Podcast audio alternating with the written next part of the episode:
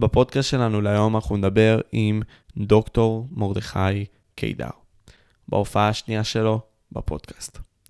למי שלא יודע, דוקטור קידר הוא מזרחן, מרצה בגמלאות במחלקה לערבית באוניברסיטת בר אילן, ועמית מחקר במרכז בגין סעדת למחקרים אסטרטגיים באוניברסיטת בר אילן. הוא הידוע בתור הוגה תוכנית האמירויות הפלסטיניות כפתרון לסכסוך הישראלי הפלסטיני. אז זהו בעיקרון חברים, תהנו מהתוכנית. טוב, אז אה, דוקטור קידר היקר, אחרי הפעם השנייה שאתה, לא, זאתי הפעם השנייה שאתה מגיע לפודקאסט. אה, בכללי התאריך היום זה 25 לרביעי, הפעם לא טעיתי, לשם שינוי פעם קודמת טעיתי. אה, אני רוצה לשאול אותך, מה הדבר שהכי מעסיק אותך בימים האלה? כלומר, לתאריך הזה, מה הדבר שהכי לוקח ממך את תשומת הלב? הדבר שהכי מעסיק אותי בחצי שנה האחרונה זה אה, הפירוק של איראן. זה לקחתי לעצמי כפרויקט, לפרק את איראן. ולמה אני מתכוון? אצלנו אה, נוהגים לדבר על, ה, על העם האיראני, או האומה האיראנית וכולי. אה, יש לי חדשות לנו ולכל העולם. אין דבר כזה, אומה איראנית. מה כן יש? יש קונגלומרט שלם של אה, קבוצות שמעולם לא הרכיבו עם אחד. זו המפה שמראה את היחידות האתניות של איראן. במרכז הפרז'ן, הפרסים. דרום מזרח הבלוצ'ים, בלוצ'יסטן. העם הבלוצ'י מחולק בין איראן, אפגניסטן ופקיסטן. אלה, הירוק, אלה הם ערבים שגרים על גדות המפרע או על חוף המפרץ הפרסי ממזרח.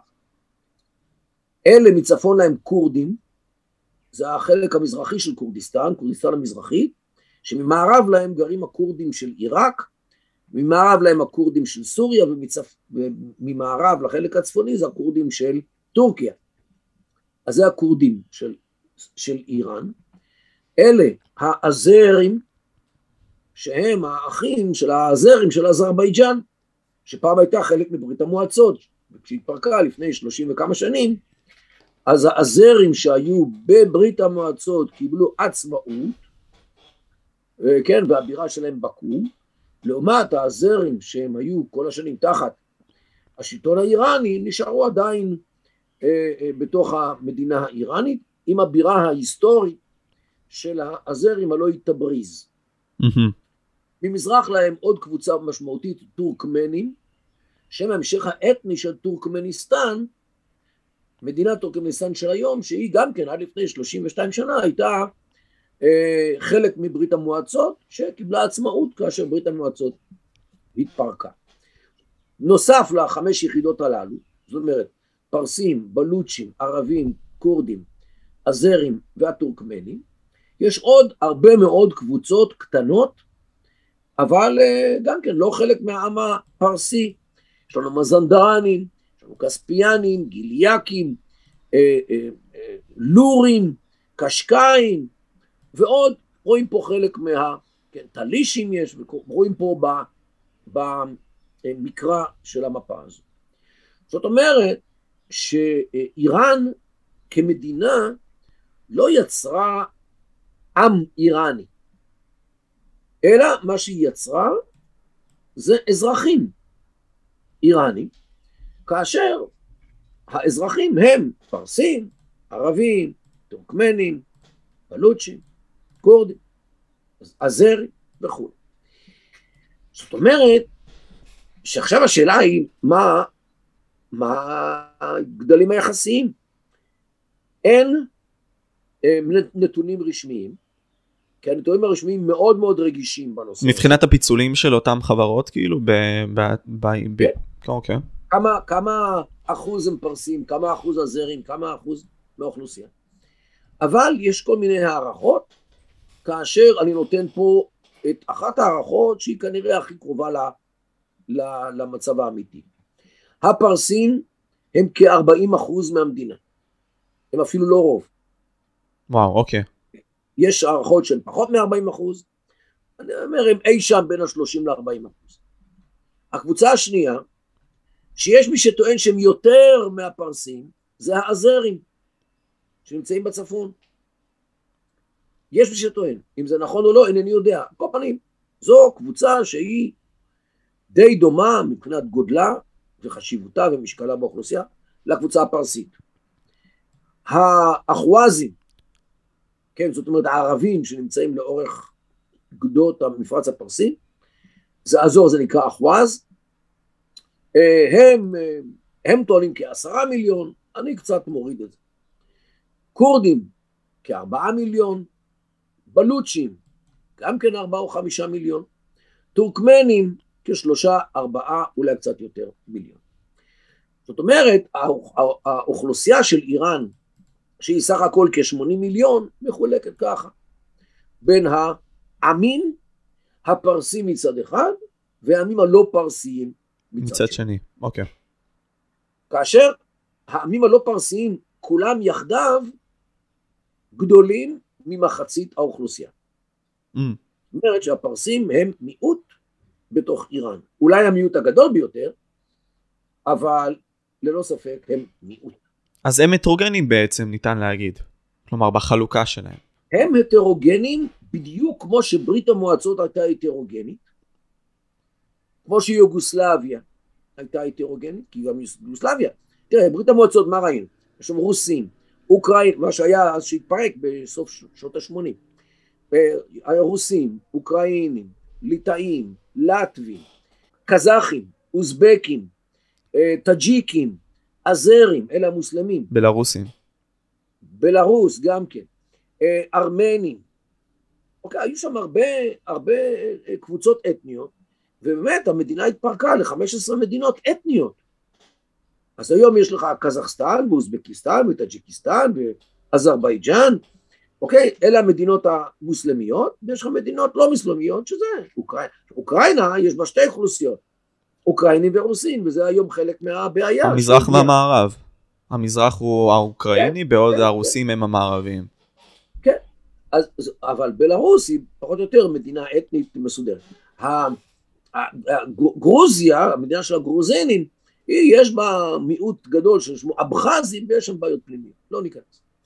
זאת אומרת שברית המועצות, הסיבה להתפרקות שלה היה הריבוי האתני הענק של ברית המועצות. נכון שגם הפדרציה הרוסית של היום, גם היא לא אה, אה, עם אחד. יש שם רוסים, ויש שם צ'צ'נים, ויש שם טטרים, ויש שם עוד קבוצות. זאת אומרת, ייתכן מאוד שבתהליך כלשהו בהמשך, גם, גם הפדרציה הרוסית, לשים לב על השם של הפדרציה, כי זו לא מדינה אחת מאוחדת, אלא יש בה קטעים אתניים, ייתכן שגם היא יום אחד תתפלג, והרוסים סוף סוף יגיעו כן, למדינה רוסית בלבד, בלי כל האחרים. אה, גם יוגוסלביה התפרקה על פי מפתח אתני, כן? היום יש קרואטיה, סרביה, מונטנגו, וכולם זה קבוצות אתניות, קוסובו, אה, שהן קבוצות אתניות אה, שונות, סלובניה. וזה קרה בשנות אה, ה-90.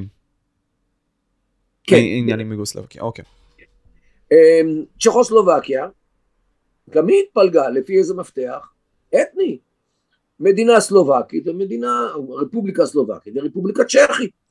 זאת אומרת, שמה שאירופה עברה זה בעצם התפרק, מזרח אירופה, עבר תהליך של פירוק של כמה מדינות, על פי מפתח אתני, ומה שצמח מתוך זה זה מדינות אתניות, שהן בדרך כלל, חוץ מאוקראינה, שאולי גם אה, אזרבייג'אן קצת עם הסיפור אה, הנוצרי עם הארמני, אה, רובם הם מדינות שלוות, יציבות,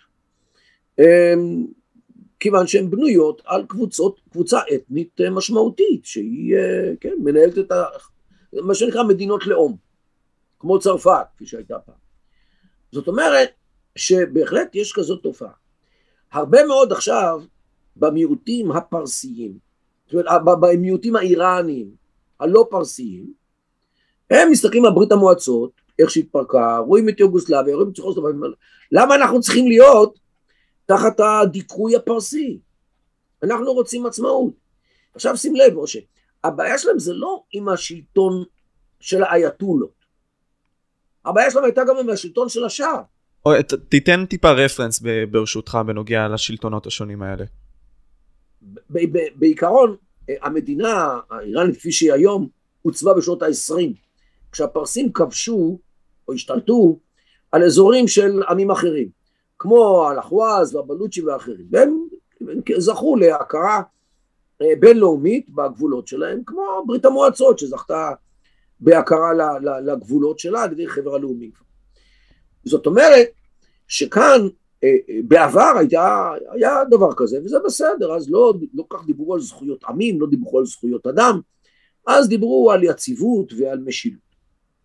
ואיראן באמת, זה, ומי ששלט באיראן זה היה השושלת הפהלווית, זאת אומרת של, של השאה, שהשאה שסולק בשנת 78 הוא היה בן של השאה הקודם, וככה זאת אומרת, הייתה שושלת של שלושה שאים שהם היו כמו מלכים של, של איראן, והם היו מאוד לאומיים, מאוד אנטי דתיים, אנטי אסלאמיים, אבל הם היו לאומיים איראנים, אה, כן, שטרחו בכל דרך אפשרית להזכיר את אה, פאר ההיסטוריה הפרסית הקדומה כן, את האימפריות, כי מה לעשות, האימפריה הפרסית פעם הייתה מהודו ועד כוש, כמו שמוזכר במגילת אסתר, נכון. באמת, מהודו עד חלקים הדרומים של מצרים, עד יוון, אל תוך אירופה הם היו. זאת אומרת, בהחלט הסיפור האיראני יש לו היסטוריה ומסורת אימפריאלית אה, מאוד אה, ברורה, ולכן הם המשיכו לשלוט על עמים אחרים, הפרסים, בהמשך מסורת בת אלפי השנים של האימפריה הפרסית. אבל מה לעשות, במאה העשרים אימפריות אה, קורסות, ברית המועצות קרסה, אה, יוגוסלביה קרסה, צ'כוסלובקיה התפלגה, כך שבעניין הזה שואלים את עצמם העמים הלא פרסיים, שהחל משנת 1979 נשלטים על ידי אייתולות דתיים, הייתי אומר אפילו חרדים שיעים, שהם לחלוטין שינו את התרבות של המדינה מצד החילוניות של השאה לדתיות שלהם, אבל מצד השליטה על העמים האחרים הם לא, הם לא ירד להם התיאבון. הם שבעיקר פרסים רוצים לשלוט על כל העמים האחרים כמיטב המסורת הפרסית האימפריאלית. ולכן הבעיה של העמים הלא פרסיים היא בעיה לא רק עם שלטון כזה חילוני כמו שהיה או דתי כמו שהיום, הבעיה שלהם זה עם עצם קיומה של המדינה האיראנית שספחה אותם אליה, כי הם לא רוצים, הם, היום הם מדברים על, על, על, אה, שיח, על השתחררות.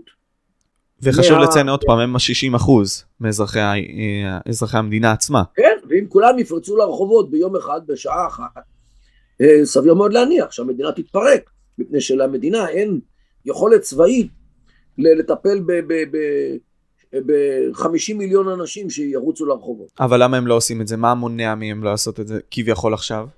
א', כי הם לא מתואמים. ב', חלקם אה, רוצים לחיות במדינה האיראנית. תראה, הציבור הכי גדול הלא פרסי זה האזרים. ואת האזרים הפרסים מחבקים כמה שיותר.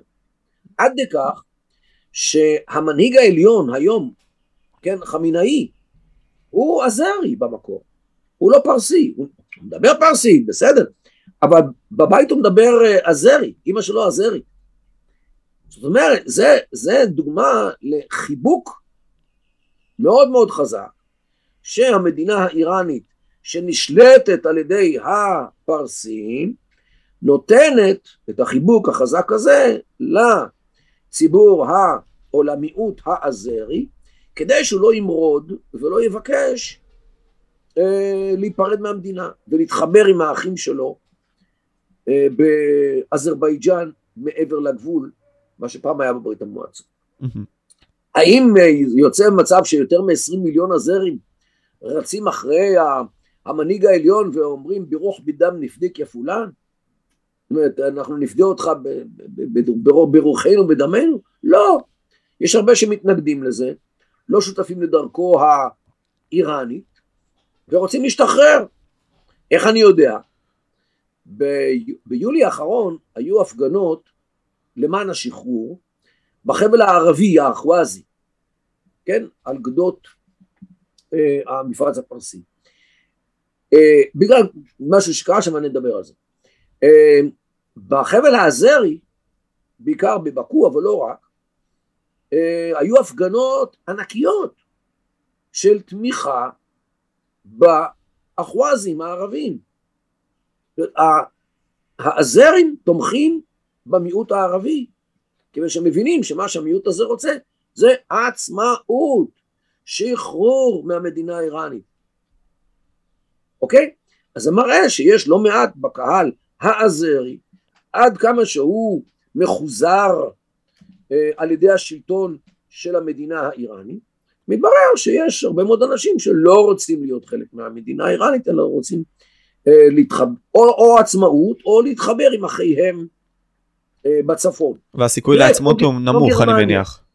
תראה, כמו גרמניה, שהשתחררה מברית ורשה, אחרי שהייתה, כן, תחת ההגמוניה של ברית המועצות, כשזו התפרקה, אז גרמניה הצטרפה למערב גרמניה, והיום גרמניה מאוחדת, פחות או יותר מאוחדת, והיא מדינה חברה בנאטו.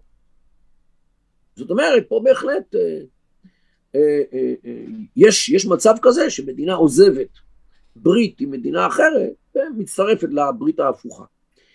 כך שזה מה שהיום מדברים באיראן, מי שדוחף את העניין הזה זה בעיקר האחווזים, הערבים, וזה בגלל כמה סיבות. דבר ראשון, הם הקבוצה הכי מדוכאת באיראן. למה? דבר ראשון, הפרסים מטבעם שונאים ערבים. שונאים ערבים, כל מי שמדבר ערבי, הפרסים שונאים אותו. זה בגנים של התרבות הפרסית. למה?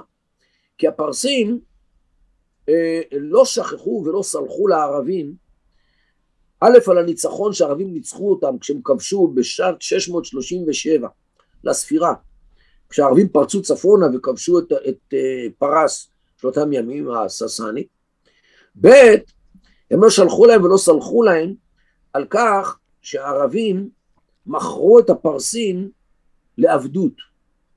עכשיו, איך אתה מוכר אותם לעבדות?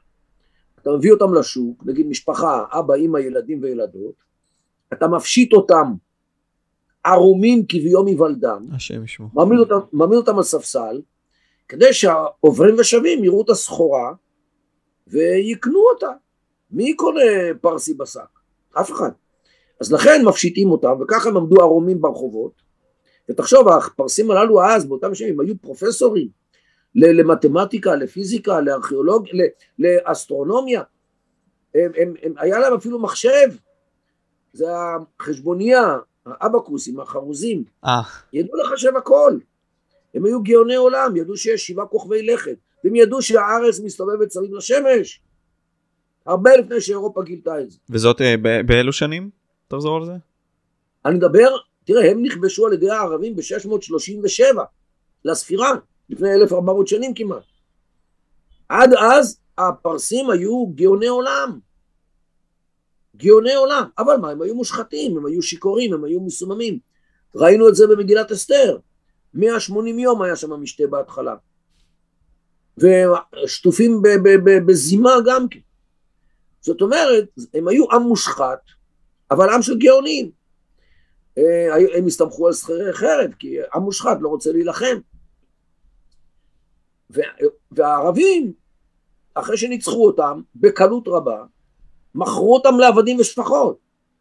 אז תחשוב, שאת האבא אה, הם מוכרים ל, ל, לעבודה בשדה, גם את הבנים שלו, ואת אשתו ואת הבנות מוכרים, אתה יודע בדיוק למה. השם ישמור. זה, זה נוראי דווקא לשמוע את זה. אבל זה באותם שנים היה מקובל, אני מניח. בוודאי, בוודאי. לשם זה היו מוכרים את העבדים ואת השפחות. העבדים לעבוד והשפחות כבובות מין. כי אין להם זכויות, אז לא היה זכויות לשבויים וכו'. והפרסים עד היום לא שכחו לערבים את מה שהערבים עשו להם, ולא סלחו להם על מה שהם עשו להם. כי הזיכרון ההיסטורי הפרסי חזק מאוד. ואיך זה מתבטא בפועל? בפועל זה יוצא שהפרסים מדכאים את הערבים של אחווז בצורה נורא ואיומה. אגב, גם האיבה בין איראן לסעודיה, כי אל תשכח שאותם ערבים שעשו את זה לפרסים, באו מהחיג'אז, מהאזור של מערב סעודיה של היום. נו, אז, אז מה עשו אבות אבותיכם לנו, הפרסים? ברור, אוקיי. אז זה, זה חלק, זה הרקע ההיסטורי של ה, והזיכרונות ההיסטוריים של השנאה הגדולה והאיבה הנוראה בין איראן של היום לבין סעודיה של היום. אז הערבים שהם תחת שלטון הפרסים, זאת אומרת הערבים של אחווז, של האזור הערב, מה שפעם קראו לזה ערביסטן, הם קוראים לזה אחווז, הם אה, מדוכאים מאוד תחת השלטון האיראני. עכשיו לא רק זה, האזור שלהם, של הערבים, הוא האזור שמגיעים ממנו 80 אולי יותר אחוזים מהרזרבות של הנפט והגז של איראן. זה במפרץ הפרסי, מול, מול סעודיה, מול קטאר, מול כווית. אז זה המקור הגדול של אה, נפט וגז של המדינה האיראנית. התעשייה הזאת של נפט וגז, בעיקר ההפקה, הזיקוק, ההולכה, הטענה, כל התעשייה הזאת מזהמת בצורה נורא ואיומה. אה, גזים שנפלטים כל הזמן, בעיקר מבתי הזיקוק, אבל לא רק, גם מהאדמה וגם מההובלה וגם מכל הדברים הללו, הגזים.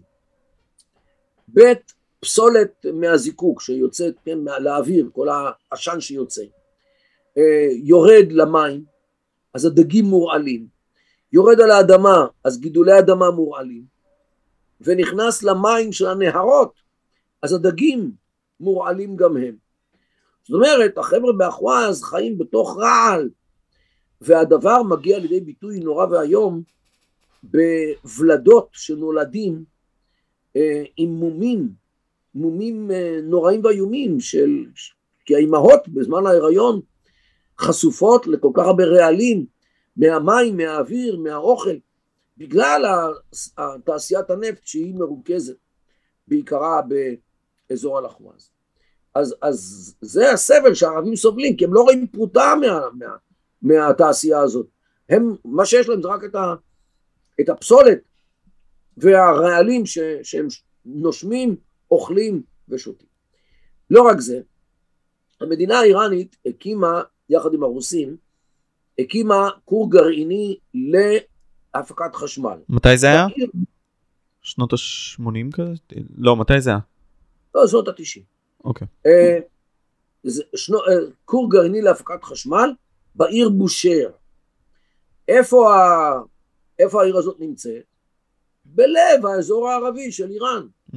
על, חוף, על, על, על שפת הים, על שפת המפרץ הפרסי. זאת אומרת, עכשיו למה הם הקימו את זה, וזה אל תשכח, זה כור רוסי, דומה במידת מה לכור שהיה ב... בצ'רנוביל. Mm. נו, אז למה למה הם מיקמו את זה בין הערבים? על פי לפחות מה שהערבים טוענים, זה שאם יקרה שם תקלה, כמו שקרתה בצ'רנוביל, שמי שימות מהקרינה זה לא הפרסים, אלא הערבים. כן, ככה הם טוענים. עכשיו לך תוכיח להם שזה לא נכון. אז זה, הייתי אומר, ברקע. אה, בהמשך, מה שקרה בשנתיים האחרונות, זה אחרי כמה שנים של יובש גדול ושל בצורת במרכז איראן, בעיקר באזורים של יזד ו... ואיספהאן. שני אזורים שהם היו אסם התבואה של איראן. באמת, אזורים מאוד פוריים, שנהנו מהרבה גשם וכן, אדמה פוריה. אלא מה? רוצה הגורל או רוצה הקדוש ברוך הוא, או רוצה שניהם ביחד, ובשנים האחרונות לא היה גשם, לא ביזד ולא באספהאן. אז החבר'ה עכשיו צריכים להסתמך, הפרסים, שזה לב האזור הפרסי, צריכים להביא מים ממקומות אחרים. לייבא, נכון. להביא מים. מאיפה הביאו מים? הם איתו כמה נהרות מאחווז, לקחו את המים מהמעיינות ושולחים אותם ל... כן, במשאבות ליז ולאספהאן. נו, אז הנהרות הללו שהיו זורמים לאורך האחווז יבשו, ויחד עם זה שהם יבשו, אה, מתו מאות אלפי ראשי בקר וצאן, שהאחווזים היו חיים מהם. אז כל אחד לוקח מהשני, והשני סובל אחרי זה בין היתר. לא, בעיקר הפרסים לוקחים מהאחרים. אהה. זה המצב. הרבה מאוד מהאחווזים הערבים איבדו את מקור פרנסתם. בגלל העניין הזה שמתו להם הפרות, מתו העזים, מתו הכבשים, אין חלב ואין כל מה שיוצא מהתעשייה הזאת. Uh, בהמשך, וזה מה שקרה בשנה האחרונה, uh, הידידים של האיראנים, זאת אומרת הקטרים, שנמצאים מצד שני של המפרץ הפרסי, מארחים בעוד כמה חודשים את המונדיאל. ולא נעים להם להביא את כל השחקנים והעסקנים והמשלחות והעיתונאים ואמצעי התקשורת שיבואו לסקר את המונדיאל, לא נעים להם שיראו ארץ שוממה כמו קטאר. אז הם קנו כמה עשרות אלפי עצים, עצי תמר, מאיראן, כדי שאיראן אה, תעביר אותם, אה, כן, לקטאר ותקבל כסף. אה, אבל לאיראנים מאיפה יש להם עצי תמר? הם הלכו לאזור האחווזי, הלכו למטעים פרטיים של אנשים, ועקרו להם את העצים. מה אתה אומר? ושלחו, ושלחו אותם לקטאר. אז עכשיו גם אין להם את האוכל, את התמר שהיו חיים, חיים עליו. לא כדי לאכול ממנו ולא כדי למכור אותו, אין להם, שלקחו להם את העצים. אוקיי, אז זה, זה רק אה, דוגמה לדיכוי הנורא שבני אל-אחווז, זאת אומרת האזור הערבי של, של אה, איראן, סובלים ממנו. מדי פעם הם יוצאים לרחובות בהפגנות, והשלטון מתייחס אליהם בצורה קשה. הוא מביא מנופים, אתה כאלה על גלגלים ש, שעוש, שמרימים כל מיני מסעות, ותולים אותם ממנופים. את האנשים, יש כאלה הרבה תמונות באינטרנט שמצלמים אותם ומעלים את זה לאינטרנט. אה, כן, של מסכנים באיראן שנתלו על מנוף עד צאת נשמתם. וככה, ועושים את זה ברחוב, כדי שהעוברים ושבים למען יורו ויראו. אז ככה הם מציגים שקט באזור ההוא. זה לא תמיד עוזר, ושיש עדיין כמה קבוצות חמושות שהן מאוד, מאוד אלימות כנגד האיראנים, ובראייתי הם, אם, אם, אם, אם האחווזים ימשיכו בקרב שלהם, במלחמה ובמאבק לקבל עצמאות, הם יזכו בזה, מתישהו, זה יכול להיות אה, שנה, חמש שנים, עשר שנים, אני לא יודע מתי זה יהיה, אבל זה יכול לקרות. אם, כן, כמו שברית המועצות התפרקה, וגם הרבה מאוד יהודים יצאו ממנה בגלל זה, אז אה, גם קבוצות יכולות לצאת, הארמנים, הגרוזינים, אוקיי, בהחלט אה, יש מצב שמדינה מתפרקת, וכל מיני אנשים מקבלים את חירותם, אז הנה לכם. אז זה גם מה שהרבה מאוד, בעיקר באזור הערבי, הם מקווים שיקרה. איפה הבעיה? אה, אה, איראן עדיין מדינה מתפקדת עם צבא, בעיקר בשמות המהפכה, צבא גדול, חזק, חזק, וכן, והחמור ביותר זה שאין לו עכבות מוסריות. ראה מה הם עושים בסוריה, ראה מה עושים בעיראק, מה שעושים בתימן, שום אה, דבר שקשור לדין הבינלאומי לא מעניין את האיראנים, הם לא פועלים על פיו, הם לא מתפקדים על פיו, הם לא עושים כלום על פי, ה, על פי החוק הבינלאומי, מכיוון שזה לא מעניין אותם. אה, ולכן אה, ברור שאם תהיה מרידה, אז הם ינסו לדכא אותה בכל הכוח, בכל הכוח האפשרי. וכאן השאלה היא לגבי מדינות האזור. עד כמה מדינות האזור שחוששות מאיראן, נדבר על סעודיה, אמירויות, כווית, ודאי עיראק, ירדן, מצרים וגם אנחנו, עד כמה המדינות הללו מוכנות לשתף פעולה כדי לסייע ל... אה, כן, לחברים באיראן, כדי שיוכלו להגיע לעצמאות, כדי שיוכלו לפרק את המדינה. והסיוע הזה יכול להיות בכל מיני צורות, נשק, כסף, מכוניות, אה, אה, אמצעי חבלה, אבל יכול להיות גם סיוע דרך הטוויטר והפייסבוק והרשתות החברתיות. אז רגע, נת, נתינה של נשקים וכמו שאמרת עוד דברים כאלה, זה לא יראה כמעשה קיצוני כלשהו?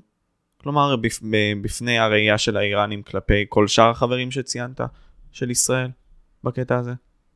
תראה, א', גם אם ישראל רוצה להיכנס לעניין הזה, היא לא חייבת לשים אה, אה, חותמת עם דגל ישראל על כל רובה שהיא שולחת ל, לאיראן. אפשר לשים סמל של עיראק, אפשר לשים סמל של ירדן, אפשר לשים סמלים של הרבה מדינות. אוקיי, זו דוגמה. מה, מה שנקרא להרחיק תקשורתית את ישראל מה... בעניין הזה, כי לישראל אין הרבה מה להוסיף. ודאי ישראל הרשמית לא יכולה להוסיף, כיוון שהיא די מוגבלת באופן שבו הם יכולים לדבר. Uh, בכל מקרה, uh, בהחלט זה עקיב אכילס של איראן, היכולת לשלוח כסף, נשק, תחמושת, uh, לקבוצות שלא רוצות את הפרסים, ולהמריד אותם כנגד המדינה, כדי לפעול בצורה כמובן מושכלת וטובה ויפה, אבל לא יוכלו, כן, שיוכלו לצאת למרידה כזאת, שגם יוכלו להתגבר על הצבא ועל משמרות המהפכה האיראנית ששותים בהם. אבל כאן צריך אה, עוד משהו כאן להבין. אה, איראן היום הרי מאיימת על ישראל, זה ברור מה שקורה כן, בלבנון, מה שקורה בסוריה, מה שקורה בעיראק, גם הוא מאיים על ישראל, מפני שיש לנו כל מיני כלי טיס שיכולים בקלות לעבור את הדרך מעיראק אלינו. יש גם החות'ים בתימן, אם הם ישתלטו על המדינה, הם יכולים אה, להכריז מצור על ישראל בקטע הדרומי. זאת אומרת, נחזור למצב שישראל לא יכולה להשתמש בים האדום עם ספינות ישראליות או אוניות ישראליות, כיוון שהתימנים יטביעו אותה. והם יכולים, כן, הרי הדין הבינלאומי לא מעניין את האיראנים ואת גרוריהם, ולכן אה, אה, צריך להבין שזו אפשרות. זאת אומרת, שמה שאיראן עשתה לאורך השנים, היא בנתה אימפריה, שכוללת היום את עיראק, את סוריה, את לבנון, את אה, תימן ואת עזה, כי גם בעזה יש לה חברים קוראים להם הג'יהאד האסלאם. ישראל פעלה לאורך כל השנים ובאפקטיביות רבה נגד פרויקט הגרעין הצבאי האיראני. זו המציאות. ישראל, כן, אה, אה, בהחלט יכולה להיות גם אה, מטרה של כל העניין הזה, אבל ישראל מה שעשתה, כן, כל השנים היא לא פעלה נגד האסטרטגיה האיראנית, אלא פעלה באופן הטקטי נגד פרויקט הגרעין האיראני בלבד. נגיש את המילה בלבד. מה יצא?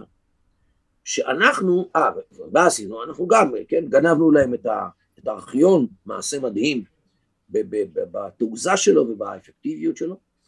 אה, אומרים שאנחנו חיסלנו כל מיני מדעני גרעין בתקשורת החוץ, אומרים שאנחנו פיצצנו כל מיני מקומות, ואומרים שאנחנו אחראים לווירוס או לתולעת מחשב שהייתה שם אה, לפני 15 שנה, שכן, אובמה אה, דיבר עליה וכולי, אבל כן, ישראל זה מה, ש... זה מה שאומרים שישראל עשתה. תולעת מחשב, פיצוצים, חיסולים וגנבת אה, הארכיון, זה מה שאומרים שישראל עשתה. ותראה רבותיי, ישראל עשתה דברים טובים וחשובים, שללא ספק הייתה צריכה לעשות אותם. אבל מה שישראל עשתה הייתה, היה עקיצת יתוש לפיל. לא מורגש כל כך. לחלוטין לא מורגש. אה, נכון, ישראל פועלת מדי פעם בסוריה, ו... אבל מסוריה, מעיראק לסוריה עוברים כל יום או כל לילה משאיות מלאות בארגזים ארוכים וכבדים. שלכולם ברור מה יש בארגזים הללו. זאת אומרת, איראן בנתה ברית אסטרטגית כשישראל הצטמצמה לפעילות במישור הטקטי. באסטרטגיה אנחנו לא כל כך מובילים ממה שאני מבין, ממה שגם ניתן לראות. באסטרטגיה אנחנו לא על המגרש. אנחנו לא על המגרש. ומה אנחנו צריכים לעשות במישור האסטרטגי בשביל לשפר או, או, אותם דברים? עכשיו השאלה, מה, מה אפשר לעשות? א', להמשיך במישור הטקטי נגד פרויקט הגרעין, זה עבודה קדושה. ב', למשל, ישראל יכולה לעזור לאחווזים להשתחרר, Mm. שלח להם נשק. לכורדים, לטורקמנים, לאזרים, כן? לש... לשלוח נשק. זאת אומרת, לא חייב להיות נשק תוצרת ישראל. מספיק שאתה מבקש מאחד החברים שלך בעיראק לאסוף נשק ולהעביר אותו בנקודת גבול מסוימת ביום זה וזה, בשעה, בשעה זו וזו בלילה. או מישהו ויקח את זה. וכן, לתאם את הדברים האלו, את ההברחה. לאסוף בעיראק נשק, יש בעיראק נשק בלי סוף. ולהעביר את זה לאיראן, לידיים הנכונות, כדי להכין אותם ל- לקרב הגדול, כן? למען העצמאות שלהם.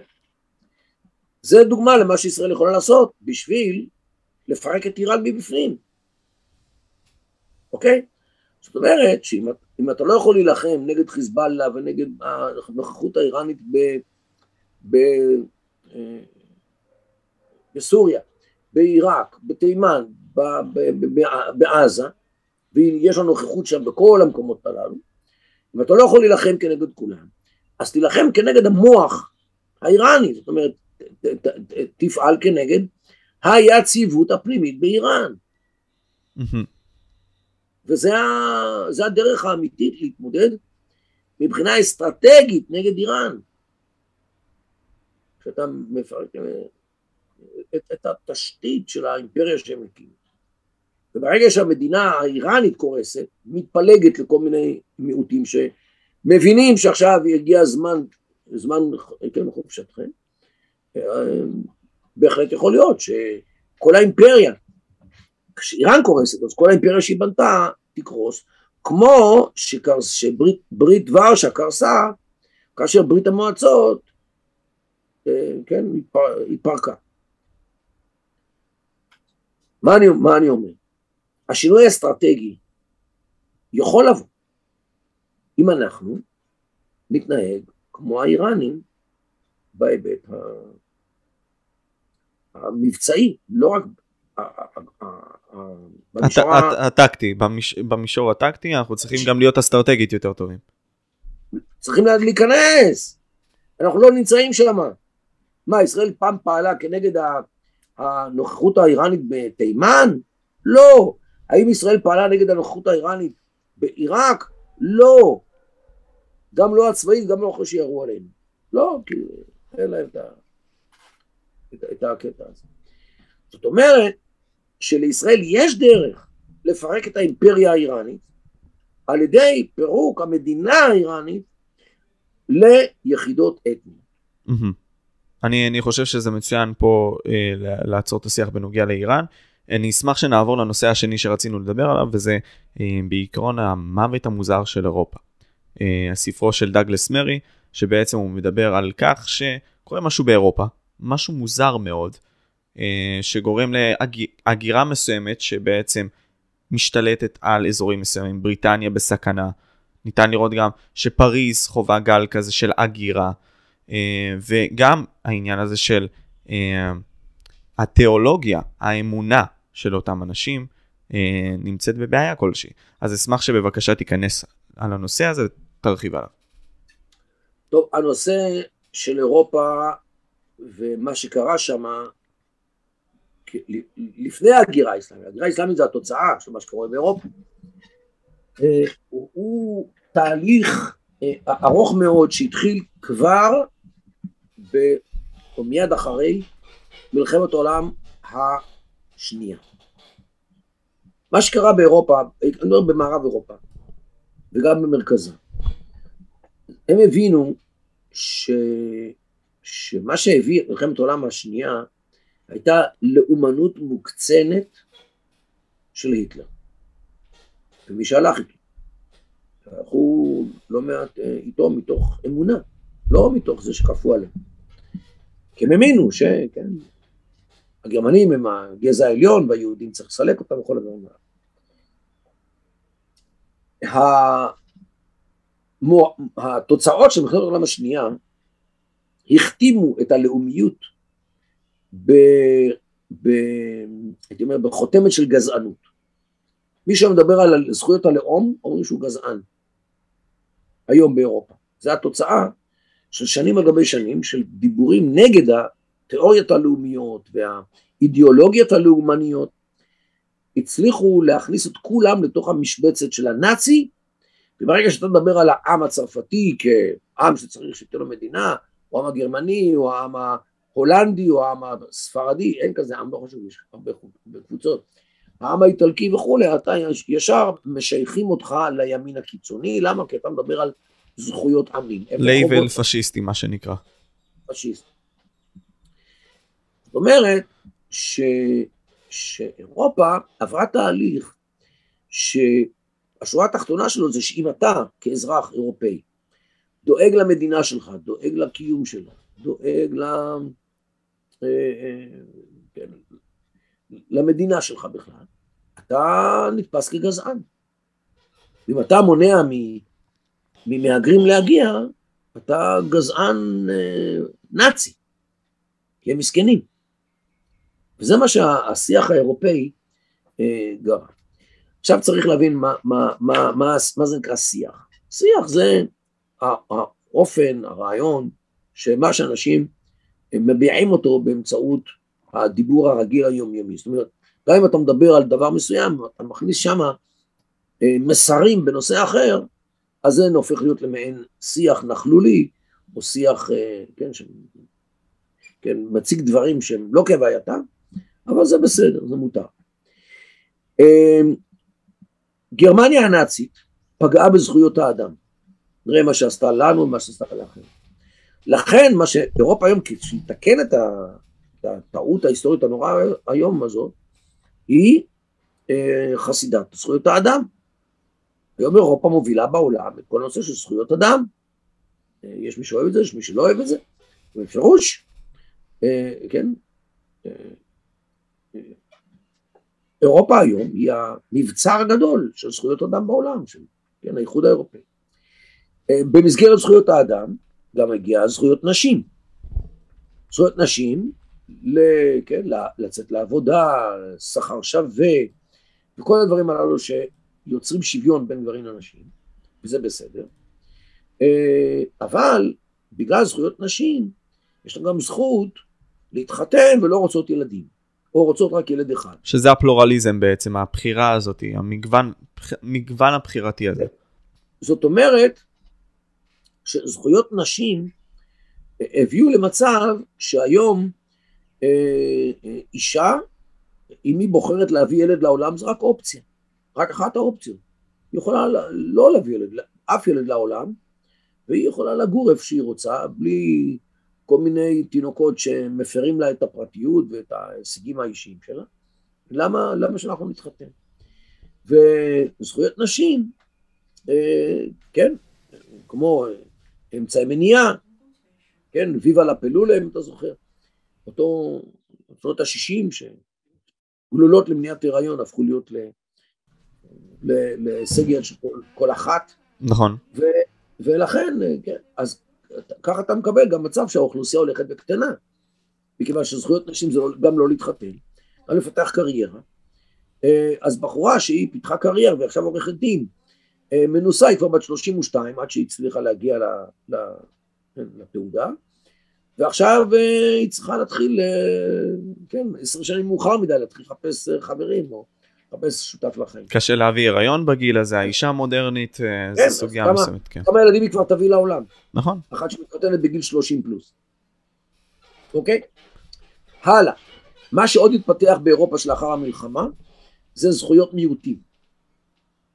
זאת אומרת, אם יש פה מיעוט, אז זכותו שיהיה לו דת משלו, מקום משלו, שכונה משלו, ושאנחנו, המדינה שמכילה אותו, אה, תעזוב אותו במנוחה, גם אם הוא מרביץ לאשתו, וגם אם הוא, אה, כן, אה, משליט את השריע ברחובות, זה, זה שלו, זה זכויות מיעוטים.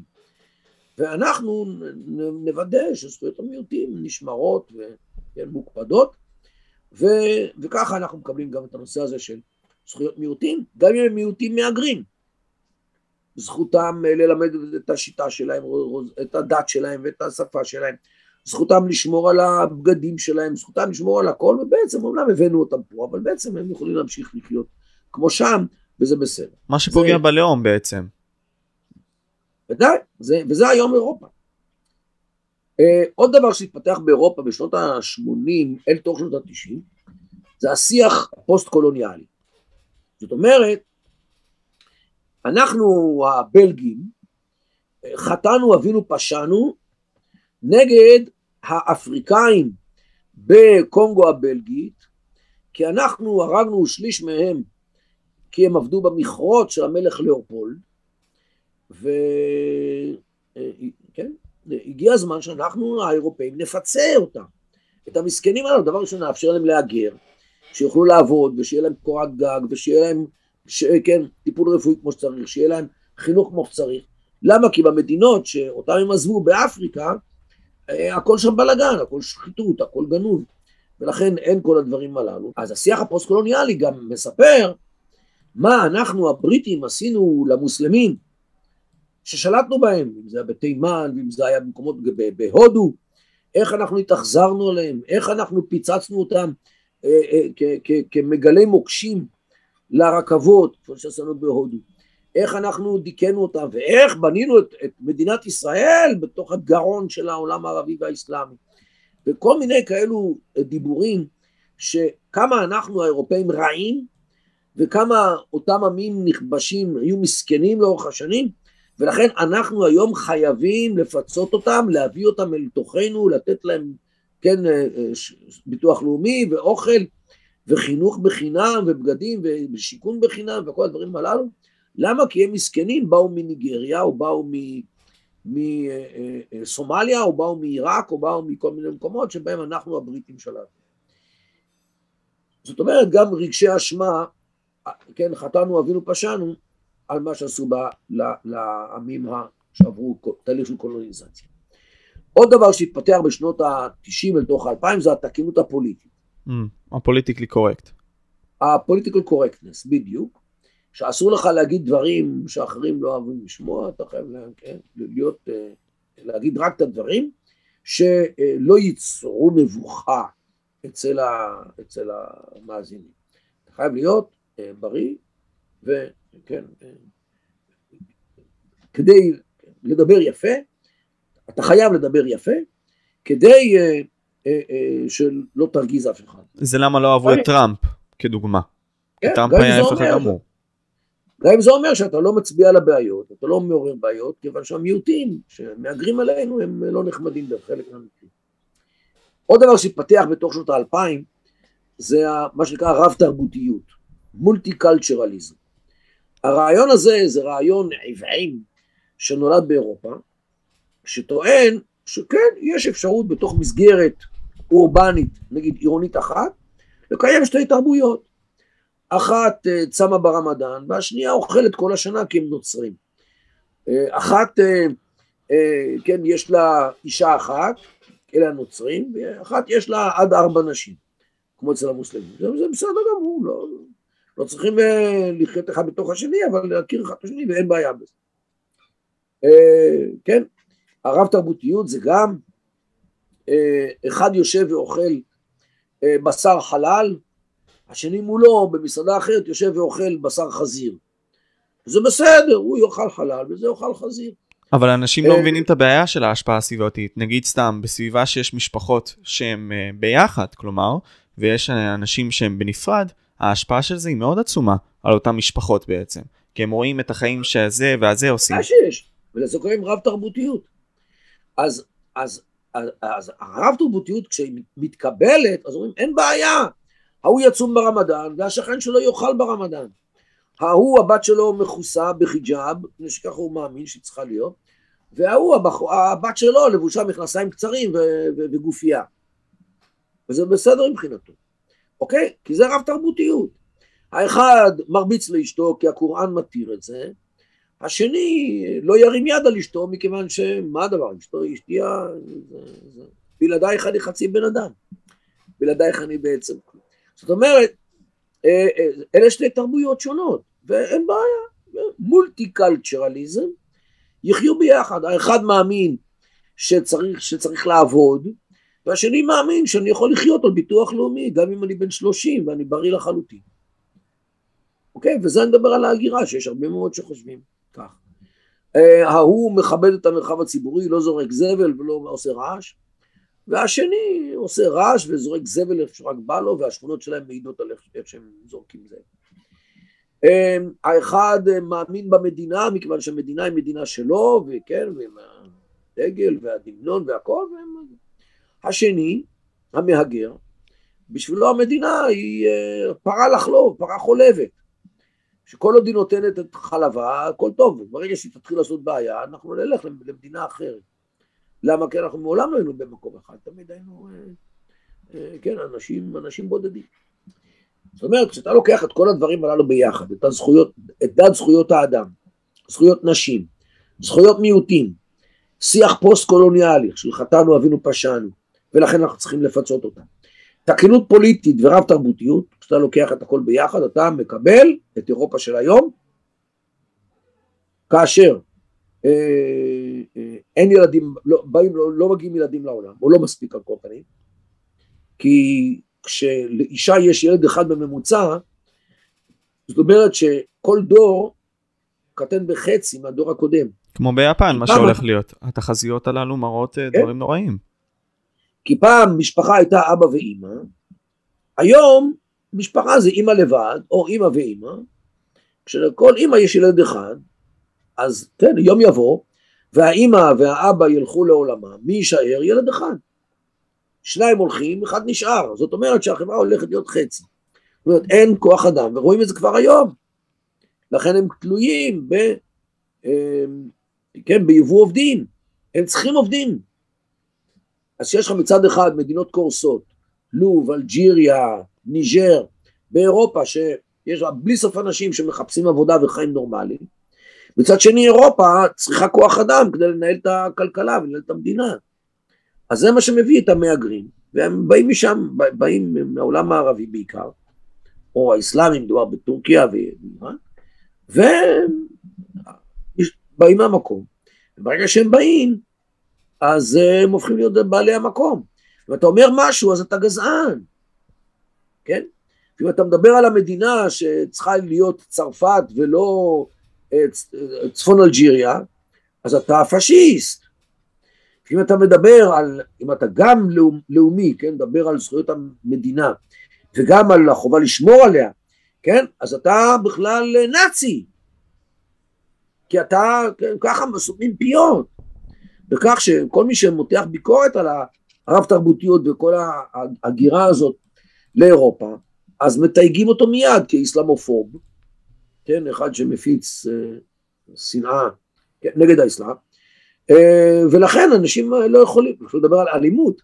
תראה, היה במאי סרטים הולנדי, אה, פימפורטן, שהוציא סרט אה, שמותח ביקורת על האסלאם בגלל זכויות נשים ועניינים כאלו. רצחו אותו ברחוב והצמידו לו בסכין לגוף פתק שככה יעשה לכל מי שמותח ביקורת על האסלאם בצורת סרטים. וואו. כן, כי לא מסוגלים לקבל מצב שמישהו, או מה שהם עשו בעיתון שרלי אבדו, בגלל, אה, כן, שהוא הוציא קריקטורות שהן לא מחמיאות לאסלאם ולמוסלמים ולמהגרים. אז הרגו שם 12 איש. פרצו חבר'ה מדאעש, או בוגרי דאעש שחזרו לאירופה, עם סימן שאלה מה, מי בכלל נתן להם להיכנס חזרה לאירופה. אבל זה עניין אחר. אה, והם הלכו ל... ל, ל, ל כן, שם, איפה שהייתה העיתון של, של, של שרלי אבדו, המערכת, והם רצחו שם 11 או 12 אנשים מהמערכת של שרלי אבדו. זאת אומרת, ההגירה, לא רק זה שהיא מהגרת ומקבלת אה, את כל השירותים, כן, בית, אה, שירות, שירות רפואי וכולי, הם גם רוצים להשתלט על המרחב הציבורי, וכן, כופים על המארחים את אורחות חייהם, אורחות חייהם ואת אורח חשיבתם. וזה הבעיה. וזה היום מה שקורה באירופה, שכל השיח החדש, התרבות החדשה של אירופה, מהזכויות אה, נשים ועד המולטי קלצ'רליזם, זאת אומרת הרב תרבותיות, הרס את אירופה עד לכך שאותו דגלס מארי כותב את ספרו uh, The Strange Death of Europe, זאת אומרת המוות המוזר של אירופה, שמדבר uh, על, התופעות הללו של uh, מות היורופיזם, זאת אומרת מות הרוח האירופאית והסיבה לקיום המדינות האירופאית ורואים גם, גם, גם, גם ברוך יהיה, כן, דגלס מארי שכתב כזה ספר חשוב שצריך להעיר את כל העולם, בעיקר את האמריקאים. כי מה שקורה באמריקאים עם הגירה האסלאמית הוא משהו כמו מה שהיה באירופה לפני עשר שנים. זאת אומרת, אם, אם, אה, אה, אם אה, האמריקאים לא ייזהרו, מה שקורה היום באירופה יהיה בעוד 10-15 שנה בארצות הברית. ו- ונראה לי שחשוב לציין שזה במדינות המערב לרוב קורה ההגירה הזאת, ולא רק במדינות המזרח, כי הן לא מרשות את ההגירה הזאת, אם אינני טועה, נכון? הונגריה לא מרשה לאף פליט להיכנס. נכון. סלובניה גם היא. עושה קשיים גדולים. בסדר, הם יכולים לעבור דרך רומניה ודרך אה, מדינה אחרת. בסדר. וגם אה, אני, אני, מעניין אותי לשאול אותך את זה, האם אתה חושב שגם לאינטרנט ישנה השפעה על הדבר הזה, על התופעות הללו? כי אפשר להריץ שם הרבה מאוד רעיונות אה, מאנשים וגופים שהם לא אותם ערוצים 11-12 נניח אצלנו, בצורה ממסדית. כלומר, להנדס את הקו הישר של אותם אנשים אה, מבחינת המחשבה. האם אתה חושב שיש לזה גם חלק? כן, בוודאי. אה, תראה, מה שקרה באירופה, זה הדבר לדעתי, זה פשיעה ממש. תאר לעצמך אה, שכונה מסוימת שהפכה להיות למוסלמית, נגיד ברבס בפריז. שכונה שפעם הייתה חלקה גדול יהודית, היום היא פרסית, היום היא אסלאמית. מי שרוצה להיבחר לפרלמנט וחייב שהמוסלמים יבחרו עבורו, כן? זאת אומרת, הוא צריך לקדם, כחבר פרלמנט, לקדם חקיקה פרו-אסלאמית או פרו-הגירה, לתת יותר זכויות, יותר דברים, כדי שהמהגרים יצביעו עבורו בבחירות. זאת אומרת, אנשים מוכרים את המדינה בשביל להיבחר למועצה המחוקקת. Mm. והם, כן, מקדמים כל מיני רפורמות וכל מיני שינויים וכל מיני מענקים שנותנים למהגרים כדי שהם יבחרו בהם. Mm. אז לא יבואו עוד מהגרים. אם, אם נותנים פה כל כך הרבה, וכן, כל כך מפנקים אותם כל כך הרבה, אז למה שלא יבואו עוד? שאלה טובה. הבנת? נכון. והמועמדים לבחירות, מועמדים לפרלמנט, מתחרים זה בזה, כמה אני אתן לכם וכמה הוא נותן לכם וכמה תבחרו בי, רק אז, אז יהיה לכם זה וזה וזה וזה. מסוכן מאוד. זה נותן כוח לקולות המיעוטים. כוח עצום. ודאי, נותן כוח למיעוטים. נותן את האפשרות להשתלט, נותן את האפשרות לרכוש גם בתים וגם מגרשים וגם uh, קניונים והכול. ויש אדם כזה שאני מכיר אותו אישית, שזה מה שהוא עושה. אה, וואו. מה בדיוק הוא עושה? הוא הולך באירופה ממקום למקום וקונה נכסים. הוא שייך לאחים המוסלמים, ארגון היום אדיר באירופה, ורוכש נכסים, רוכש קניונים, רוכש חנויות, רוכש בתים, הכל.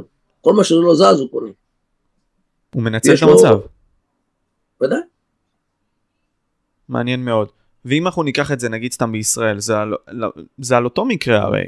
כלומר, ניתן את זה לראות אצלנו, אם זה רע"מ שקיבלה הרבה מאוד כוח.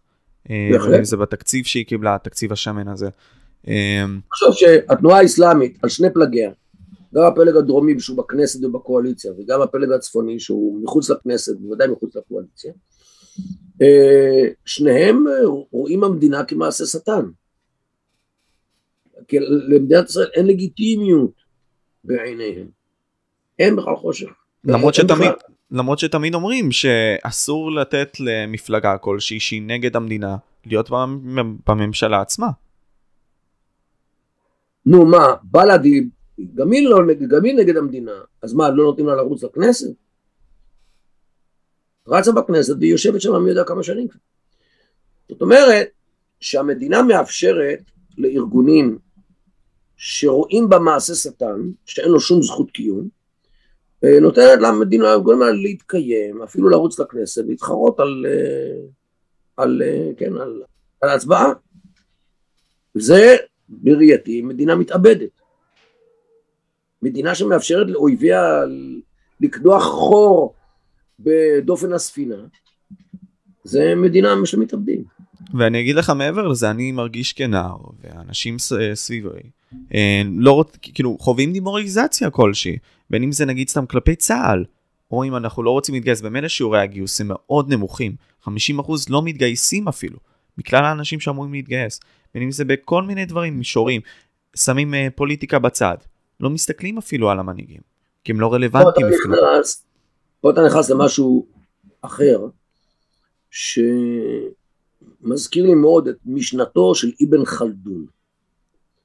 אבן חלדון היה ערבי הגון שנולד בתוניסיה, גדל בתוניסיה מרוקו וסיים את חייו באלכסנדריה של מצרים כשופט. אדם נבון, ללא ספק. הוא כתב ספר היסטוריה של עשרים וכמה כרכים, אבל הוא כתב גם הקדמה למד, למדע ההיסטוריה. זאת אומרת, איך, איך לגשת לנושא הזה, איך לחקור, מה לשאול, מה לא לשאול וכל הדברים האלה. אה, הוא, אבן חלדון מדבר על כך ש, שההיסטוריה היא אה, בעצם משהו שעובד במחזוריות. מה זה המחזוריות? הוא מדבר, תחשבו על קבוצה של בדואים שגרה במדבר, שהם אה, חיים בתוך אזור יבש, וצריכים להגן על, על מקור המים המסכן שהם הצליחו למצוא, כי יש קבוצות אחרות שנגמר להם המים והם ייקחו את המים שלך בכוח, כי הם רוצים את המים, ולכן אתה, כן, אה, אה, אה, כן, חי בתוך קבוצה, כי הקבוצה יכולה להגן על מקור המים. אתה חי לחיות בקבוצה, בשבט, וכן, בשביל להגן על, על, על, על, על, על המקור מים שלך. וככה בעצם נולדה תרבות השבט במזרח, והיא התנאי, תנאי לשרוד בכל, בכל האזור הזה. אמ, בהמשך, לפני 1400 שנה, מצטרף האסלאם לכאן, והוא מוסיף את הנופך הדתי אה, לתוך תרבות השבט, ובסך הכל היום האסלאם והשבט זה שני, שני אבני היסוד של החברה המזרח תיכונית המודרנית. אנחנו, פה בארץ, היהודים, אנחנו משבט אחר, רואים בנו שבט אחר, ולכן אנחנו אויב בהגדרה, כי ככה זה במזרח התיכון. הדת שלנו היא לא דת אסלאמית, היא דת יהודית, ועל פי האסלאם הדת היהודית היא דת בטלה. זאת אומרת, יש לנו כמה וכמה נקודות אה, אה, אה, לא לגיטימיות על פי האסלאם, שלא מאפשרות לו לראות בנו מדינה לגיטימית. וזו הבעיה שאנחנו עומדים אה, מולה. וזה האתגר לדעתי הגדול ביותר שישראל עומדת מולו, של הדה-לגיטימציה, שגם תפיסת השבט הערבית אה, מפתחת כנגדנו, וגם אה, התפיסה האסלאמית שמסביבנו, גם היא לא, לא רואה שום דרך להקים מדינה יהודית, כי היהדות היא דין באטל, דת בטלה, האסלאם הוא רק דין חק, דת אמת, ולכן, אה, כן, מיקרופון, הייתי אומר, צריך אה, אה, לעבור אליהם ולא, ולא, ולצאת מאיתנו, ולמדינת ישראל אין שום זכות קיום. גם על פי התנועה האסלאמית, בוודאי, כי היהודים צריכים להיות על דימה, על פי האסלאם, בני חסות של האסלאם. אין להם זכות למדינה, אין להם זכות לצבא, אין להם זכות למשטרה, אין להם זכות לשום אה, אה, ביטוי שלטוני. וזה מה שהתנועה האסלאמית מאמינה, על שני פלגיה. אז נכון שהפלג הצפוני יותר דוגמטי ויותר אה, כן, לוחות הזמנים שלו קצרים יותר והאמצעים שהוא רוצה להפעיל הם חמורים יותר וקשים יותר, לכן הם עוזרים לחמאס. אה, לעומת זאת הפלג הדרומי קצת יותר רגוע והוא מוכן ללכת אחרי האוכל, אה, כן, או ללכת ולהיות אה, יותר פתוח אל הדברים הללו. ובסך הכל התנועה האסלאמית הדרומית, הפלג הדרומי, הוא יותר נחמד, מוכן לקבל את המדינה בדיעבד, הוא, לוח הזמנים שלו קצת שונה, וגם האמצעים שלו, הוא מוכן להיות חלק, אבל בעיקרון אין לו שום, אה, אה, אה, שום אה, אהדה למדינה ושום רצון לראות אותה קיימת לתמיד, אוקיי? אה, גם, תראה, גם מפלגת בל"ד, היא רואה את זה מהצד הלאומי, כן, שהיהודים הם לא שייכים פה, פה זה מדינה ערבית או ארץ ערבית, והיהודים צריכים לחזור לאירופה ולמרוקו ולחלב ולכל מקום שהם באו ממנו, כיוון שאין להם פה מקום. אה, אז זה בל"ד מצד אחד, התנועה האסלאמית מצד שני, בהחלט, שתיהן לא רואות שום סיבה לקיומה של מדינת ישראל. אני מתנצל שאני כותב, פשוט אני אסביר לצופים, בל"ד היא המפלגה הערבית החילונית האנטי-ציונית. אה, חשוב פשוט לציין את זה, יש מצב שפחות מכירים. אוקיי, תמשיך, מתנצל. זה נקרא, בל"ד זה ראשי תיבות של ברית לאומית דמוקרטית. כאילו שהם דמוקרטים. אין, אוקיי. יפה, אין, אין, אין דמוקרטיה כלפיהם. אני, העניין הוא שרציתי גם להיכנס פה זה על העניין האמונתי בקטע הזה. אני מרגיש אה, שאולי אצלנו הנערים, אה, המסורת, אה, כפי שגם אה, מרי דיבר על, אה, בספר, המסורת נאבדת. בין אם זה בגלל ההגירה השונה, בין, בין אם זה גם בכללי, אה, בין אם זה בעידן החילונות הזה, שאנשים בוחרים פחות לעשות את המסורת, או לעשות אותה בצורה שהיא לא כהלכה. אה, מה דעתך בנוגע לעניין הזה? כלומר, האם... את זה כבר אבן חלדון, אבן חלדון גילה, שככל שעובר הזמן, האידיאולוגיה יורדת, העשביה, אותה, מה שנקרא פולקסגייסט, רוח השבט יורדת, בייחוד כשהשבט מתנחל במקום פורה, אנשים אכפת להם מה, מהמותרות שהם חיים בהם, סכסוכים פורצים ביניהם, והיחד, תחושת היחד הולכת ומתפוררת, ו... ואז שבט אחר מהמדבר מתנפל עליהם, זורק אותם לעזאזל, כי הם כבר חלשים מאוד, וכשהוא מתנחל, אחרי דור הם כבר אה, לא רוצים להילחם, אחרי שני דורות הם כבר לא יודעים להילחם, ואחרי שלושה דורות הם שקועים באלכוהול, בסמים ובגיטרות, והדור הרביעי יבוא מישהו מהמדבר ויסלק אותו ויתיישב במקומו, והדור הראשון יהיה עדיין יודע להילחם, הדור השני שומע מההורים, הדור השלישי כבר והנכדים, והדור הרביעי כבר מסלקת אותו קבוצה אחרת שמגיעה מהמדבר. הבנת? ככה פועל, זו המחזוריות ש... של ההיסטוריה שדיבר עליה אבן חלדון. יש לזה שתי דוגמאות, הרי יש את בזמנוב ויש uh, משפט כזה שאומר hard times create strong men, strong men create good times, good times create weak men, weak men create hard times. זה כן. חוזר על עצמו, זה, זה כן, העניין. בהחלט. ולכן, כן. אה, אה, והשאלה שלנו, האם אנחנו אה, מתנהגים כמו הכללים שקבע אבן חלדון, או האם כללי ההיסטוריה החלים על על עמים אחרים בעולם יחולו עלינו או לא. אם אנחנו נישאר נאמנים למסורת שלנו, לדת שלנו, ל, ל, לרוח היהודית, לנאמנות ההדדית, לערבות ההדדית, ליחד היהודי, אז יש לנו, יש לנו אה, אפשרות להזרים דם חדש לתוך האידיאולוגיות ההולכות ומתפוררות.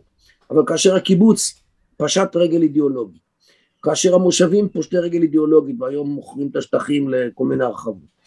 כאשר הציונות הפכה להיות למילה... מילת גנאי. לא סליחה? כי בחלק מהמקרים גם אה, בחו"ל וגם בארץ, תגיד את הציוני, זה מילת גנאי להרבה מאוד אנשים. אה, מילה, מילת גנאי, אנשים מתביישים לדבר עליה. כאשר אה, לדבר על יהדות זה נקרא הדתה, ולא שיבה למקורות, זה, זה, זה בעיה של עיבוד הרוח. זאת אומרת, כשקבוצת אנשים מאבדת את הרוח שהנחתה אותה כשהם היו, נגיד, בדור המדבר, עם מירכאות או בלי מירכאות, כש... כשה... אתה יודע מה, זיכרון השואה, גם הוא חשוב, אבל ככל שעוברות השנים, זיכרון השואה הולך ומתעמעם. זה כבר לא אנשים שהיו שם, אלא זה... כן, רק סיפורים. ש... שהכל חי מסיפורים ומהעדויות ומהממצאים וכו'. אז אם אתה לא משמר את זה, זה לא, זה לא יהיה. אם אתה לא משמר את היהדות, היא לא תהיה. אם אתה לא משמר את הישראליות, היא לא תהיה. תראה, יותר מזה, עבור חלק מהאנשים בארץ, הישראליות החליפה את היהדות. אוקיי, okay, תרחיב על זה. זאת אומרת שאם אני חי בארץ, מדבר עברית, משלם מיסים, משלם בצבא, אז אני ישראלי, אני לא צריך להיות, לא צריך בית כנסת, לא צריך לקיים מצוות. ואני יכול להתחתן עם גויה, לא נורא, מה קרה? אני, אני בסדר. והילדים שלי ישראלים, מדברים עברית. אוקיי? עכשיו, אני שואל אותך, כשיש לך מצד אחד כזה אדם, שכל היהדות שלו מתמצאת בישראליות שלו, שהוא מדבר עברים, משלם מיסים, משרת בצבא, מול אדם אחר, שגם מדבר עברית וגם משלם מיסים וגם משרת בצבא, אבל הוא גם מאמין שהקדוש ברוך הוא הנחיל לנו את הארץ הזאת ונתן לנו את האבי שלנו, ובשביל לשמור על היהדות הבן והבת שלי צריכים להתחתן עם בית ובן, בית, בת ובן יהודיים, ובשביל לשמור על היהדות צריך לשמור על המצוות ועל השבת ועל החגים ו- וללמוד תורה וכל הדברים הללו ואני מנחיל את זה לילדים שלי. אז אני שואל אותך מי אה, יש סיכוי גדול יותר שהילדים שלו יהיו ישראלים בעוד דור מי שמכניס תוכן יהודי או מי שלא מכניס מי שמכניס יותר זיקה יותר הבנה היסטורית גם של הדברים. בוודאי. רק מה, מה, מה קרה? פה העם בישראל זה עם ש... בגלל כל מיני אה, אה, פילוסופים חילוניים, אה, ממקס נורדאו ועד אה, יוסף אגסי, שעדיין חי, אה, בשבילם ישראליות זה תעודת זהות, ולא לא קיום מצוות, ולא יהדות, ולא שבת, ולא מקווה, ולא כשרות, ולא חגים, ולא כלום. Mm-hmm. נו, אז כמה שנים אתה יכול לסחוב כזה? כמה דורות אתה יכול לסחוב ישראליות מלאכותית שאין בה תוכן יהודי. זו אשליה בעצם, אנחנו מחזיקים על כלום, כלומר הבניין עצמו אין לו, אין לו בסיס. ודאי שיש לו, אין לו שורשים. איך יהיו לו ענפים, איך יהיו לו פירות? אין לו שורשים, כי ה... לישראליות אין שורשים, הישראליות היא חדשה. אין לה מסורת, אין מסורת ישראלית, כי אנחנו חידשנו את הנוכחות בארץ לפני כולה 120 שנה. וניתקנו את הקשר עם בית שני. זאת אומרת, אנחנו לא רואים את עצמנו כהמשך של מה שקרה פה בבית שני. למה? כי אם אנחנו היינו רואים את זה, אז היינו צריכים לקיים מצוות ולבנות בבית המקדש. ולכן אה, לא רואים את הדבר הזה. בכוונת מכוון, לא... כן? אז על איזה אה, ענפים אנחנו מחזיקים בדיוק? כי אם עכשיו אנחנו נעים ברוח, אה, כל אחת יכולה לבוא ו... לעשות לנו, כמו שעושים באיראן, רצית לעשות באיראן עכשיו, לעשות את זה בתוכנו. כלומר... יקירי, זה מה שקורה. כשאתה רואה את הפלסטינים, איך הם, לפחות החמאס, הולכים ורוממות אללה בגרונם, זה מה שנותן להם את הכוח.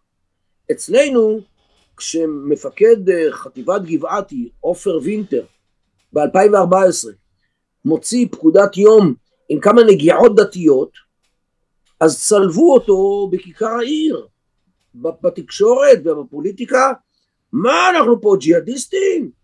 אנחנו ישראלים, מה אתה מכניס לנו פה כל, כל מיני יידישקייט, כל מיני יהדות בפקודת יום צבאית, אוקיי? אצל החמאס, אללה הוא שחקן במשחק, לא, לא סתם שחקן חיזוק, הוא השחקן היחידי במשחק. הוא האושר והתקווה. אצלנו הקדוש ברוך הוא, אם הוא בכלל במגרש, הוא שחקן, חיז... הוא, הוא שחקן ספסל. ולכן יש להם עוצמה שלנו אין. אנחנו ויתרנו עליה. ולכן אצלנו רוצים הייטק, ורוצים, אה, מה זה נותן לי, מה זה לא נותן לי. תראה היום לגייס חייל. כולם רוצים 8200. כי מה הצבא נותן לי? הם לא שואלים מה אני נותן לצבא, מה אני נותן למדינה. כולם שואלים מה הצבא נותן לי. כמו שקנדי, ההפך ממה שקנדי אמר. בדיוק. והוא ראה את התהליך. אוקיי? אה, אני אשמח אבל שבתור נושא אחרון שניכנס לעניין עם החרדים בקטע הזה, כי ממש אה, דיברנו על העניין הזה עכשיו. אה, האי הנחלה של המסורת וגם האוכלוסייה הדי גדולה הזאתי, שבסופו של יום תתפוס מקום מאוד גדול במדינה שלנו.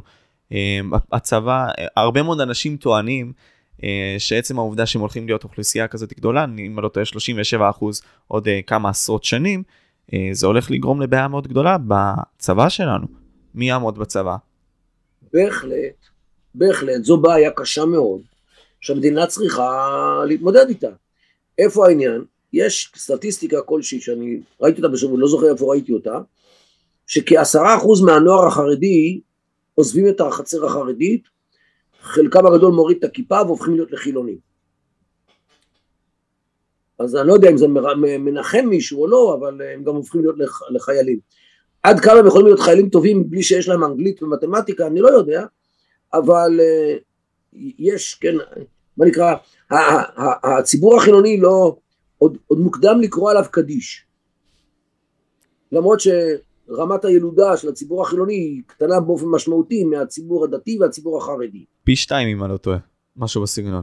לפחות. לפחות. ו, ולכן ברור שהמרכיב הדתי והחרדי במדינה הולך וגדל, לעומת המרכיב, המרכיב הלא דתי, אבל אל תשכח שהמרכיב הלא דתי הוא גם, המוטיבציה שלו לרדת מהארץ היא הרבה יותר גדולה. למה? כי השורשים שלו כאן הרבה יותר חלשים. אמ, חברי וידידי דוקטור גדי טאוב מדבר על הניידים והנייחים. הוא כתב ספר בנושא הזה, שהעם מחולק בעיקרון לשני חלקים. אלה שהם נייחים, זאת אומרת לאומיים, הם דבקים בארץ, דבקים במסורת, כי, אין, כי המקצוע שלהם הוא מקצוע כזה שלא מאפשר להם לעבוד במקומות אחרים בעולם. פועל תעשייה, עובד מוסך, אין להם מה לעשות במקומות אחרים בעולם. לעומת זאת, עורכי הדין, רואי החשבון, מרצי האקדמיה, יכולים להיות פה, יכולים להיות בצרפת, יכולים להיות באמריקה. ולכן הם ניידים, ולכן הם, הם, הם הרבה יותר קוסמופוליטיים, הם הרבה יותר ליברליים, הם הרבה פחות קשורים לארץ, הרבה פחות קשורים למסורת. ויש ו- משקל והם... לדברים שלהם, וזה גם חשוב להבין, לאותם ניידים. הם האינטלקטואלים. ו- ולכן, כן, הם, הם, הם, הם, ברצותם הם בארץ, ברצותם לא בארץ, הם פה כמו עלי נידף. הם יילחמו על הארץ? הרבה פחות. אומרים ששיעורי הגיוס בתל אביב ליחידות קרביות נמוך יותר מאשר במודיעין או באופקים. אני לא יודע, לא בדקתי את זה, אבל ייתכן מאוד שזה נכון, כי יש לזה היגיון. אמ, באיזה עיר אה, אה, פחות אנשים הולכים לצבא על רקע של אה, לא בא לי לשרת, זאת אומרת פציפיזם ודברים כאלו. ליבי אומר לי שבתל אביב יותר מאשר במקומות אחרים. וכולם מבינים מה זה מדינת תל אביב, שזה אחת המשמעויות. הפלורליזם okay. המוגזם הזה, זה שדיברנו עליו לפני כן. פלורליזם, ניהיליזם, זאת אומרת, פורקים מעצמם כל, כל אה, אה, כן, משטר וכל דבר. אה, מה שנקרא דמוקרטים עד הסוף, דמוקרטים עד אנרכיה. כן, ותראה איפה פועל, פועל, פועלים בתי מסחר בשבתות. כי מה אכפת להם השבת? העיקר הכסף והעיקר, אני, אין לי זמן באמצע שבוע כי אני עייפה אז אני רוצה לרדת אה, לרכוש אה, סיגריות בשבת. הגיוני ממש בגדר. סליחה? לא, אמרתי בהלצה, הגיוני ממש. לא, זה, זה נורא. זה הלצה, זה המציאות. זה המציאות, לכן אה, יש רשתות של סופרמרקטים או של מיני מרקטים שהם פתוחים בשבתות והיהדות מה יהיה איתה? אתה מבין איפה, לאן היהדות הולכת? אני פשוט, אה, אני אגיד לך למה שאלתי את זה, כי ראיתי את אה, ידידי יוזביץ' מראיין את דן שפטן, אה, ולדן יש דעות מאוד קיצוניות בנוגע. לאותם חרדים. זה למה שאלתי את זה, כי מצד אחד זו אכן כן בעיה, אבל מצד שני, הם אותם אנשים שגם מנסים להנחיל באיזושהי צורה אה, לציבורים השונים בנוגע לדת. וזה גם משהו שמחזיק אותנו בסופו של יום, אותה דת. הדת היא הנשמה. הישראליות נכשלה אפילו בהגדרה עצמית. מה, מה זה להיות ישראלי? מה התוכן של להיות ישראלי? לקרוא עמוס עוז? לדבר עברית? אלה שהגיעו מרוסיה, הם חלקם לא מדברים עברית בבית, אז מה, אז הם לא ישראלים? הדרוזים הם ישראלים? אין, אין היום, וזה, וזה מה שלמשל אה, פרופסור יוסף אגסי והקבוצה שמתכנסת איתו כל יום שישי, הם כבר שנים מנסים למצוא הגדרה חדשה למושג ישראל, לישראליות. ועד היום עוד לא מצאו, כל אחד יש לו הגדרה אחרת. יהדות אין, אין הגדרה אחרת, יש תורה ומצוות, אין, אין דבר אחר. ואגב, כל מי שניסה להגדיר את היהדות אחרת, כמו הרפורמה למשל, היהדות הרפורמית, נכשלה. כי הרי היהדות הרפורמית, בסופו של דבר, מה, ש... מה שקרה לה זה שהיא הפכה להיות לגשר להתבוללות. מגלשה להתבוללות. כי כשאתה לא צריך לשמור שבת, ולא צריך לשמור כשרות, ולא חגים, אז מה, אז מה הבעיה להתחתן עם, אה, עם, עם גוי? זאת אומרת שכל פעם שמנסים אה, אה, אצלנו למצוא תוכן חדש להיותך יהודי, אז הכישלון הוא ברור. הוא ברור. ניסו את מה? האידיאולוגיה הקיבוצית אמורה הייתה להחליף את היהדות של הגלות. גם בארץ, גם נאמנים לאדמה, אבל גם אנחנו סוציאליסטים וגם... נו, מה קרה היום עם הקיבוץ? קיבוצים פשטו רגל, גם כלכלית וגם אידיאולוגית. נכון. היום הם אה, בקושי שורדים כ... כיישובים קהילתיים, משהו כזה. זאת אומרת שכל האידיאולוגיות שניסו לפתח אצלנו, שניסו להיות אלטרנטיבה ליהדות של תורה ומצוות, מתו. מתי, הם יכולות להחזיק דור, שני דורות, שלושה דורות במקסימום, כמו, כמו התנועה הקיבוצית.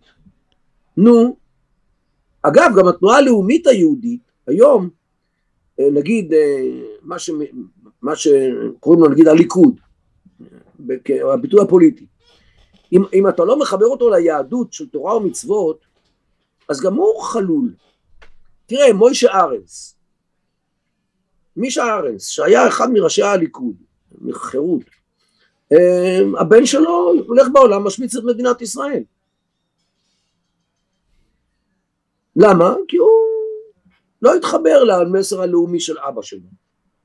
אז, אז הוא הולך, הוא הולך בעולם ומשמיץ את מדינת ישראל.